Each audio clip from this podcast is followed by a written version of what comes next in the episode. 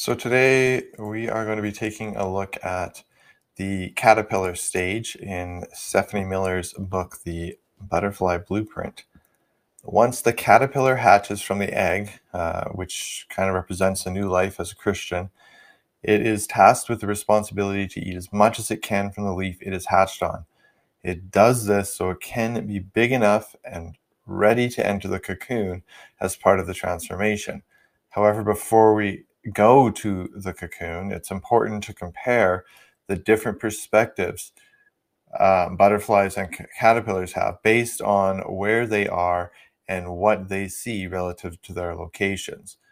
That is how we should approach spiritual growth and reading and understanding the Word of God. We take small, manageable steps that are enjoyable in such a way that we can visibly see our progress we don't try to make too many changes at once because we know that it is both overwhelming and unsustainable. When it is time for us to feed ourselves, it is better to digest slowly than to inhale our spiritual nourishment. We need to read and accept truths, bit by bit, sometimes instead of all at once, especially if we are hoping for lasting change we will have a different outlook based on what we fill ourselves up with. As caterpillars, we think of things from our own perspectives. We only see what we can see and don't know any different. We also fill ourselves with the world, with what the world says is right. And it's a means of control, of having control over our lives. As butterflies, however, we take inventory of our own perspectives and are open to the possibility that there are things in this world that we will not know or even understand, much less have control over. We have faith in God and His plan. This is all part of the spiritual growth process we undergo once we receive salvation. We, as Christians, sometimes tend to compartmentalize our faith and relationship with God. This limited thinking is demonstrated in the areas of life we have not yet surrendered. The most obvious example of this is being all about Jesus on Sunday while you attend church, meanwhile doing whatever else you want during the week, even things that are contrary to someone who loves Jesus. And this is something we all fall into at times, and it's something we really need to watch out for as Christians. So, great point that she makes there. Uh, the idea that we can act so differently from one situation to the next and compartmentalize our faith shows our lack of letting God be God. Instead, we are content to interact with God only when it's easy and convenient for us. Some of us are aware of this disconnect, yet we do nothing about it. Then there are those of us who don't realize that we put God in a box and limit where we see Him in our lives we have special moments or times that during the day or week when we talk to God, but we don't look to Him as always being with us. This mindset can be dangerous, especially as it relates to spiritual growth and our possi- and our ability to look beyond our caterpillar stage. Operating in the belief that God can only be God when you are doing the obvious God things severely limits your growth and potential to make a kingdom impact. God is so much bigger than just helping you read the Bible or allowing you to enjoy worship music during the during church. Spiritual growth is an area in your life that you allow God into. Friends, we serve a big God, a huge God, a God who is bigger and better than we can comprehend. The truth is, He yearns to operate in all these other areas of our lives but as big and bold as he is, he is also a gentleman. God is not going to bang down the door of our hearts. Instead, he will knock softly and wait patiently for the invitation to grow and transform us in those areas. Some of us are able to see this and extend him the invitation, while others go about their lives without allowing him to impact those areas of their lives. The special thing about the butterfly perspective, as it pertains to spiritual growth and transformation is that it isn't an all or nothing thing. You aren't either a caterpillar or a butterfly. Instead, you can be at different stages in different areas of your lives. This type of spiritual growth is not easy. The enemy would rather we stay in bondage and darkness. He doesn't want us to allow God to grow us spiritually in every area of our lives. He prefers that we keep God in a box and open that box only when it is easy and convenient for us.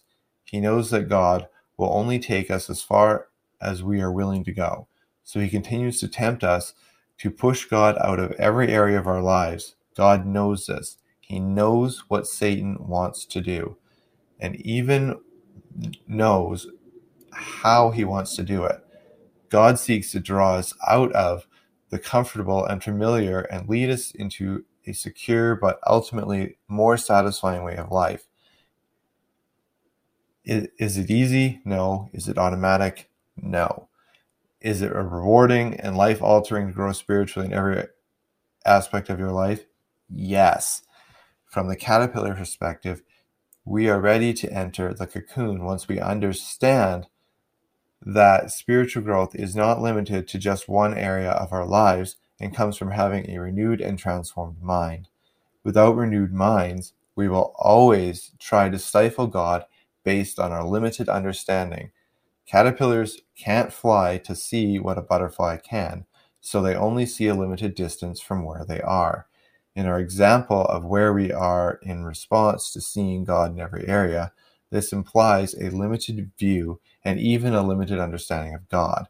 In this stage, we need to be careful not to overestimate our ability to know what God is doing in our lives. If we're not careful, our understanding of what God is is going to be based on the box we put him in. We try to keep God contained and control the outcomes based on our knowledge and perspective. It is so much easier to trust when we know everything, at, or at least think we do.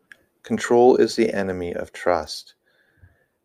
The greatest difference between a renewed mind and an unrenewed mind is the understanding and appreciation of our limited perspectives.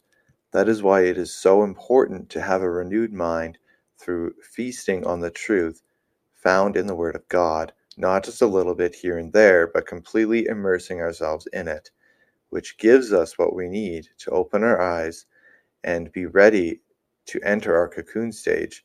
It is not my job to do everything. What a relief to know I'm not in control, but to know the one who is. Hugging, giving, touching, reaching.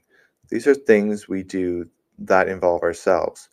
Growing in the different areas of our lives this way is to look out for our interests and that of others and not just for our own selfish gain.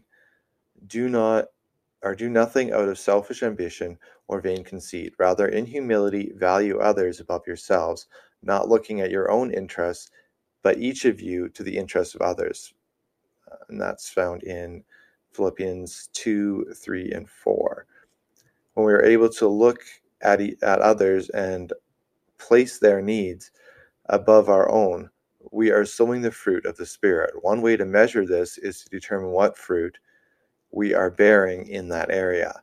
But the fruit of the Spirit is love, joy, peace, forbearance, kindness, goodness, faithfulness, gentleness, and self control. Against such things there is no law. Galatians 5 22 to 23. The fruit of the Spirit is often used to describe several things. Looking at the fruit of the Spirit in terms of spiritual growth, we can examine our thoughts, choices, and actions. Take love. For example, we choose to think kind and gentle thoughts. We choose to practice faithfulness and self control. The fruit of the Spirit is evidence of the Holy Spirit at work in us. Examining our thoughts, choices, and actions in every area of our life helps give us an idea of the type of fruit we're producing. Against such things there is no law. Galatians 5:23. This leads us directly back to the importance of spiritual transformation as not only how you act on the outside, but also how you think on the inside. Law implies a fear of punishment. Remember, a renewed mind doesn't live from a fear perspective, but from a love perspective. This is a choice and requires practice, patience, and willingness to achieve. The good news is that we are neither perfect nor expected to be. The only one who is perfect has already paid the price for you and me. Once we understand this, we are no longer trapped in our caterpillar, thinking by filling ourselves up with all the junk and garbage that the world wants to throw at us. Instead, we put our hope and trust in Christ for our growth by feasting on the truth. In the process of self awareness, you become aware of yourself. Like your, your dislikes, your likes, your worries, fears, insecurities, and even worldly crutches by analyzing the world based on behavior and consequences. These things shape how you view others and how you view yourself. It isn't enough just to know you see the world the way you do. You must go deeper to find out why you see the world this way. You must ask yourself, what does my mindset and perception stem from? Children are as impressionable as they are innocent. We know that during the formative years of life, as children are exploring, learning, and growing, they are also connecting what happens in the world around them to themselves, holding what child psychologists call an egocentric view. They are placing themselves in the middle of situations and scenarios, both good and bad, even though most of the time these situations don't have anything to do with them. Mom and dad are fighting. It must be my fault. Mom and dad are happy to, today. I must be doing good. Divorce, sickness, disease, addiction. It is not the event that happens in our lives that determines our perspective, but rather how we internalize the event. Blaming ourselves for something happening creates shame, guilt, and doubt. If it is not properly handled and worked through, then shame, guilt, and doubt are carried over and become our working model for all our adult relationships. When we enter into a relationship with guilt, shame, and doubt, we will perpetuate those things. The tendency to live out what we predict or what is the result of our doings or ex- uh, expectations is called self-fulfilling prophecy. Before long, our working model is the con- in the context of relationship starts to overflow into how we view ourselves. This working model becomes a false belief or incorrect view of ourselves. It is at this point that our self-proclaimed issues arise. When we operate under a false understanding of ourselves, we act according to that belief. If we believe we are worthless, not good enough, or unlovable, we will act that way. Sometimes we know we are acting in a way that shows how we feel about ourselves, but more often than not, we are searching for things that match our viewpoint of ourselves. We strive to have our reality match our perception. So, in pursuit of confirming what we believe to be true, we often create the chaos ourselves. That's an example of what happens when we focus too much on the wrong things and let the fallen ways of the world influence us. It would be like a caterpillar eating all the wrong things in preparation to enter the cocoon. Filling ourselves up with the wrong ideas and false teachings will lead to these false perceptions of ourselves. Awareness of what is going on around us is a good thing to keep in mind when you are either in a caterpillar or cocoon stage when I say cocoon, I'm referring to the place in your life, maybe a physical place or a situation or a, circum- or a circumstance that is hard or may even be painful. It might be a storm in the sea of life that is thrashing you about, and you can't just catch your breath. Uh, this this cocoon literally could be a time of isolation and separation from others, or a feeling that God isn't near. This could also refer to life events over which you have no control and ones that affect your everyday life or cause pain, hurt, or worry or fear. The thing we want to push away or pretend doesn't exist can also be our cocoon. Our internal beliefs manifest themselves into a reality in the form of triggers. We move to avoid pain and we move to make sense of the world around us. Triggers refer to anything in our environment that spark a memory, thought, or feeling based on your false belief. When we know that potential triggers exist in our everyday lives, we tend to walk around in a mental state of being hyper aware.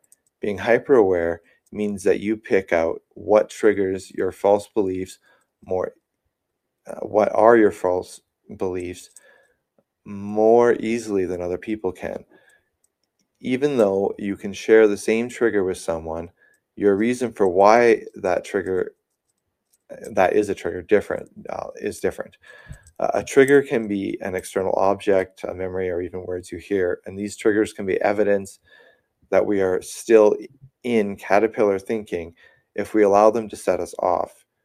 Trigger as an external object is seeing a bottle of vodka on the side of the road, and it's the same kind your um, alcoholic father used to drink, which creates anger and bitterness. Trigger as a memory is decorating the Christmas tree brings up memories of happier holidays when you were all together as a family, so you start to feel sad um, that your family's torn apart. Triggers as the words you hear when you hear your husband or wife ask you what you did today, it triggers your insecurity to feel as if you have to prove yourself. These triggers ignite a feeling or response in us and are strongly related to memory flashbacks, but not always. Our minds are very interesting as we learn associations based on repeated exposure. These repeated exposures serve as cues to elicit certain behaviors or responses from us. Our immediate response to our triggers is largely due to our general heightened alertness. Our body is conditioned to either fight or flee when we perceive threats, and since we see these triggers as threats, our bodies respond accordingly. It does not matter whether the threat is real or perceived, our psychological arousal will be the same. Therefore, it is important to be aware of your false beliefs and triggers. And the upside to this heightened alertness is that once you are aware of the trigger, you can do something about it. Depending on the type of trigger, you can remove it, remove yourself from it, or change the association.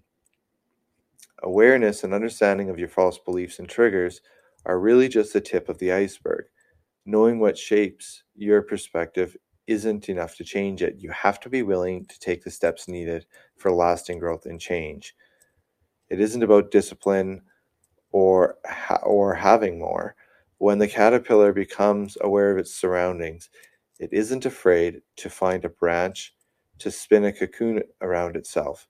It's a commitment to obedience and moving forward. It isn't afraid of change, but is ready to embrace it. It doesn't run from forming a cocoon, opting instead to stay a caterpillar for its entire life. At this point, it is full of the truth for the right from the right resources and sources and has become aware of its personal struggle in our fallen world, able to pinpoint triggers and adjust its responses. It is faced with uncertainty for the next step, but it is ready, willing, and willing to have faith in God to lead it we need to see ourselves as God sees us. When He looks at us, He sees the beautiful butterflies that He has already created us to be. I can say that who God has called you to be and His plan for your life won't make sense or even seem like something you want until you have a firm grasp of what it means to not be in Christ and still live for yourself accepting that you are where you are and not trying to pretend to be better or do better on your own is what God is begging us to do. He knows our sins, false beliefs, and struggles, but He wants us to openly confess them and ask Him to bridge the gap between our weaknesses and His strength. He wants us to call on Him while we are caterpillars, especially when we are in cocoons. But when we are weak, when we feel like we can't go on, that is when we need to call out to God the most. But he said to me, My grace is sufficient for you, for my power is made perfect in weakness. Therefore, I will boast all the more gladly about my weaknesses, so that Christ's power may rest in me. 2 Corinthians 12 9. Not only are we called to be okay with our weaknesses, but to boast in them, because it is in those weaknesses that God shines his strength through us. We have to know our weaknesses and willingly surrender them to God instead of trying to fix them ourselves. That way, we can glorify God and help keep us humble, and it keeps Him as Lord. Surrender. It's a word that many people don't like. The idea of surrendering or even submitting to God is enough to make us run in the other direction. It's one thing to admit that you are walking in sin and need help from someone greater than yourself, but it is another thing to surrender yourself to working with or letting the Holy Spirit work in you. You must admit that you can't change yourself. You must be willing to give up control of your life and rest entirely in the arms of our trustworthy God. He won't let you see how it all plays out. Instead, He calls you to have faith in Him and His purpose for you. This is not unlike being spiritually blind or unaware because after you have been in darkness and sin for so long, when your eyes are finally opened, you can clearly see for the first time. It truly is the epitome of bringing you out of darkness into the light to see yourself as God sees you. Apart from Him, a sinner, and with Him, still, and with Him, still a sinner, but worthy and valuable recipient of His grace. We need to remember we are the recipient of His grace, and God wants us to recognize that and to follow Him. Well, I have just been uh, blessed with so many people who are requesting to be on the show, and I'm impressed with how many people want to share their testimonies or what they're doing uh, for the Lord right now. Uh, if I haven't got back to you, I promise I will get back to you. Uh, I look forward to, to speaking with each of you and interviewing you. And uh, keep tuning into the show. There, there's lots of, of new people that are coming on here, and if you're considering wanting to, to come on the show, uh, just shoot me an email at tpeters745 at gmail.com and uh, I will get back to you.